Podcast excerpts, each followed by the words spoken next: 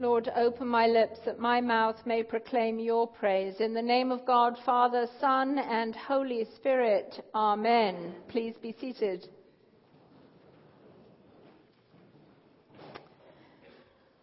Paul, in his letter to Timothy, says this There is great gain in godliness combined with contentment. For we brought nothing into this world so that we can take nothing out of it. What we think we own can sometimes own us. Nelson Rockefeller, probably a name familiar to many of you, one of the richest men of his day, is reputed to have summed that up uh, quite well. He was asked by a reporter how much money he reckoned he needed to live on comfortably. He replied, A little more than I get. And his grandfather, John D. Rockefeller, the uber billionaire, uh, after he died, his accountant was asked by a journalist, How much did Mr. Rockefeller leave? To which the accountant responded, He left all of it. We brought nothing into this world so that we can take nothing out of it. We maybe believe in our minds the adage that money can't buy you happiness, and yet culture would try and disabuse us of that notion that indeed, actually, we can buy happiness with money if we just get a little bit more. Just a little bit more. How much more could Nelson Rockefeller actually have used? And in comparison to the families who live on the garbage heaps in South America and Brazil, we are, we have abundant riches. Paul says, the love of money is a root of all kinds of evil.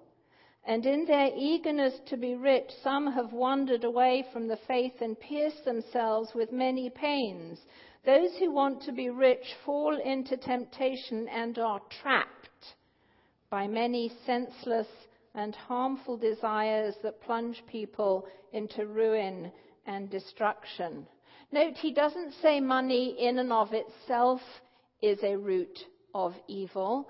He says that the love of money, when our motivating force for life is to gather more and more money, more and more power, more wealth, then if that becomes our primary focus, of course, then that becomes an idol for us, and that starts to own us. We don't own it anymore because it's grabbed us and it has trapped us.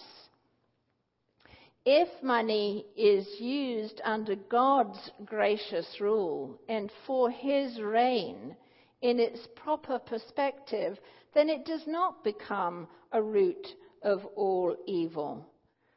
But I have seen in so many ways that money grabs and traps people.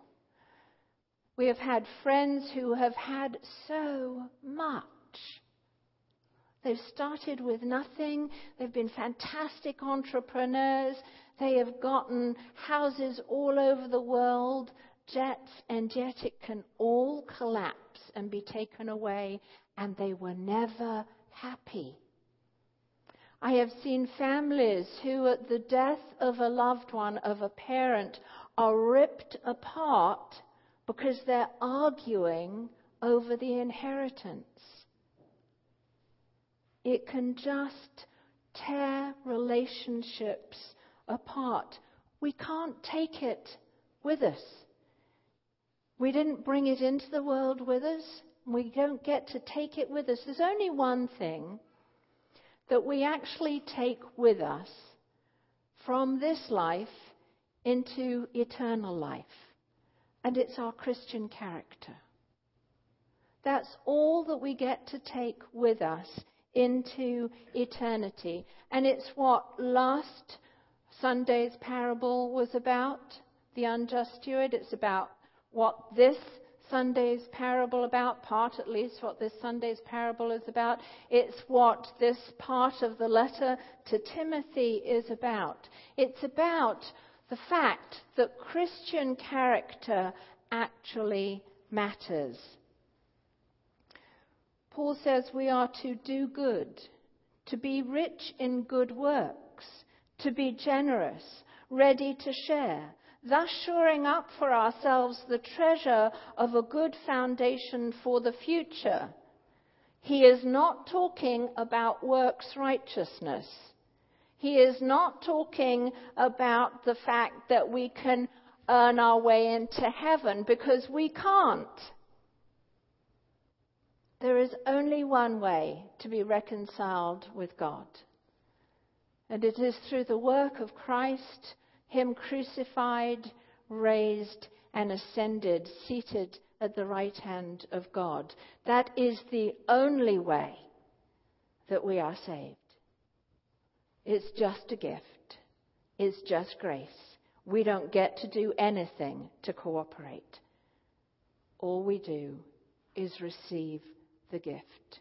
And once we receive it, as, Tim, as Paul says to Timothy, you confess that. When you confess that, it's what we do at baptism or at confirmation. When we affirm that He is indeed Lord, Christ comes and resides within us.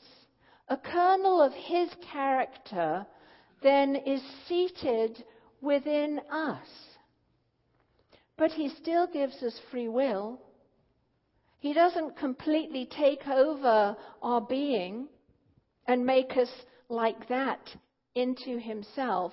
It's a work of transformation. Our Christian character requires our willpower. It requires that we make choices for Christ's way against our natural way of doing things over and over and over again and again and again. Because naturally, that's not where we go. Katerina, when she was little, would say, You're not the boss of me. That's, that's what we're about, isn't it? You're not the boss of me. I get to do what I want to do when I want to do it. But in actual fact, if we're all doing what we want to do when we want to do what we want to do, then community falls apart. Christian character is about forming the world for Christ because his character is formed in us. Our natural self will go one way, but our second nature, if we allow his character to be formed in us, it does indeed become second nature that then becomes a way natural to us. It changes us. And Paul says this he says, shun that natural way of being, pursue. That means that's an active verb. We've got to get on board.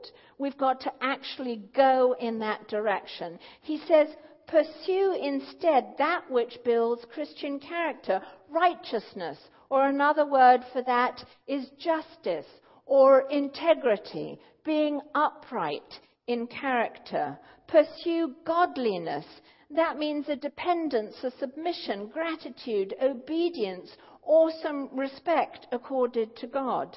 Pursue faith. That's not the doctrine of what we believe, it's the trust in Jesus Christ as our Savior. To pursue, to deepen that, for it to be part of, just part and parcel of who we are, that it expands our being and transforms us into His likeness, trusting in Him, larger and larger and greater. Pursue love. This is agape love.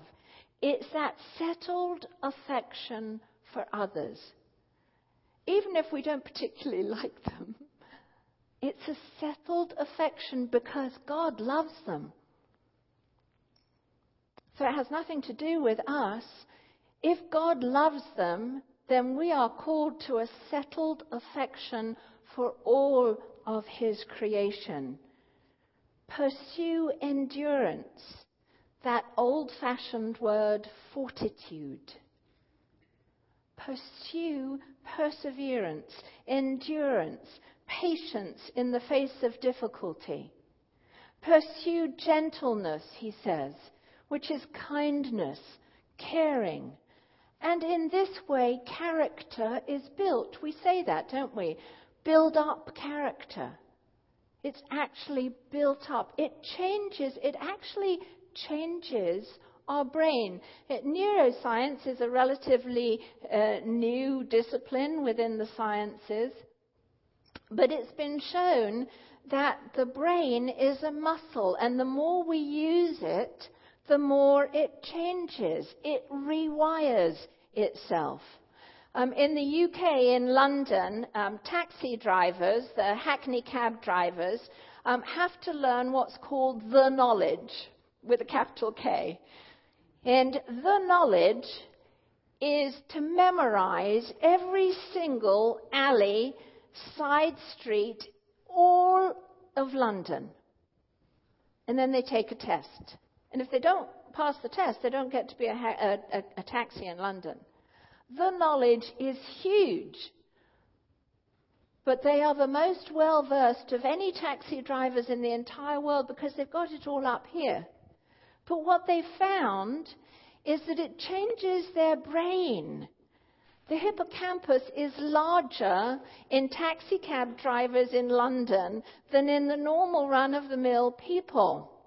Do you know that violin players, their left hand enlarges? There's some kind of a connection with the discipline of playing the violin, practicing the violin, eh, that, that creates a larger left hand. N.T. Wright, in his book After You Believe, which is about Christian character, uh, says that he had a friend at school and he was forever practicing the violin.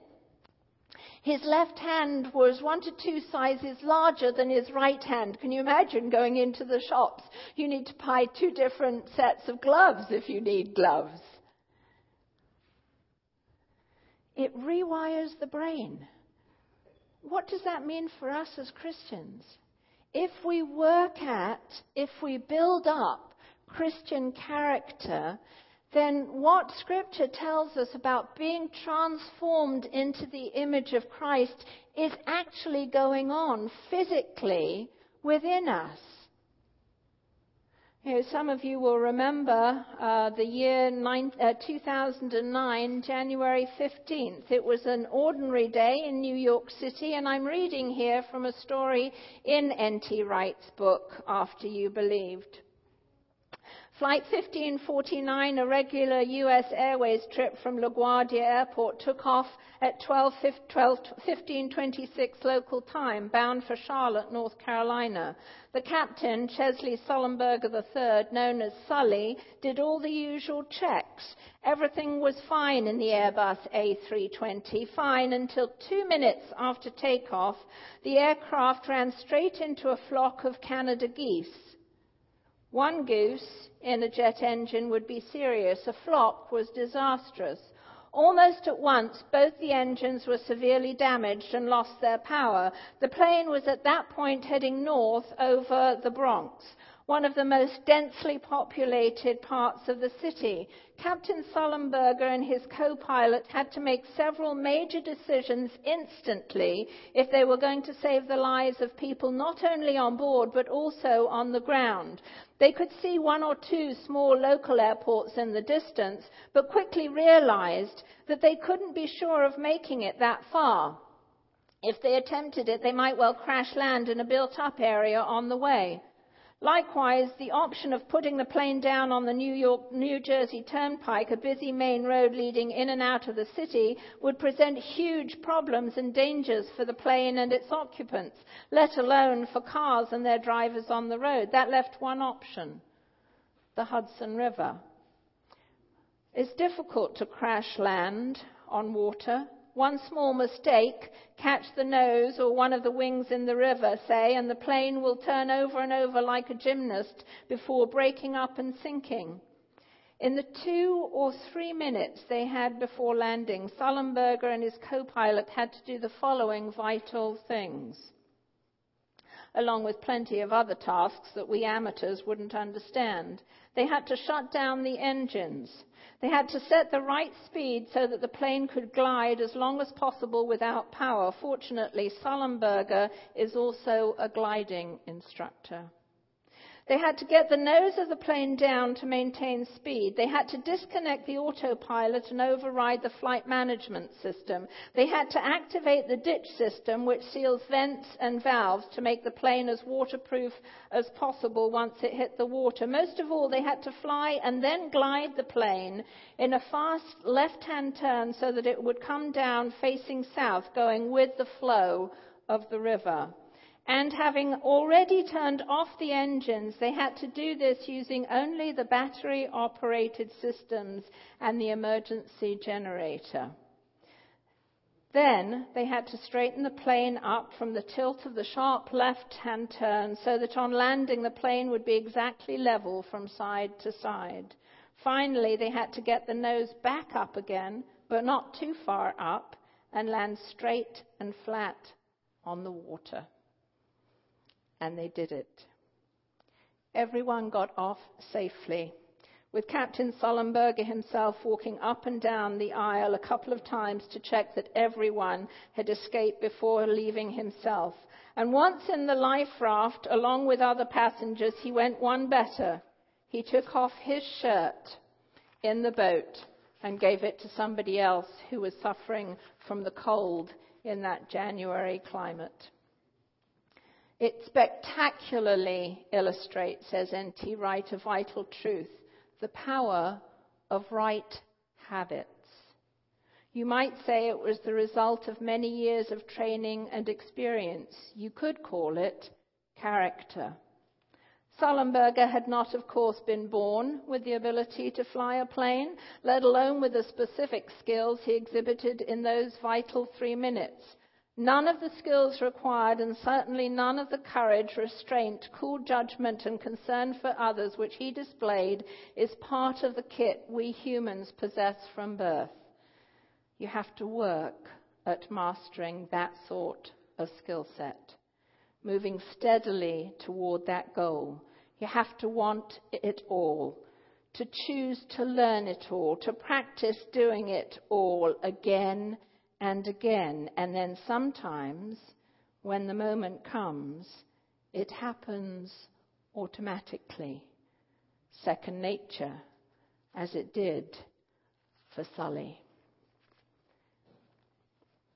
It doesn't happen naturally for us to be transformed into the image of Christ, but it can happen, and it does happen if we work at it if we work at the discipline, if we give over our lives to Christ. It's what the parables are about in last week's and this week's reading. The parable about the unjust steward is not an exhortation to unjust business practices, but about being faithful with what God has given us which is everything, including our wealth, absolutely everything that we have. It's being faithful with that which God has, been, has given us. It's also what this week's parable is about, about the proper and generous use of all that God has given us. These letters and Paul's letter, these uh, parables and Paul's letter to Timothy say, why? Why? Should we work at our Christian character? After all, grace is a free gift.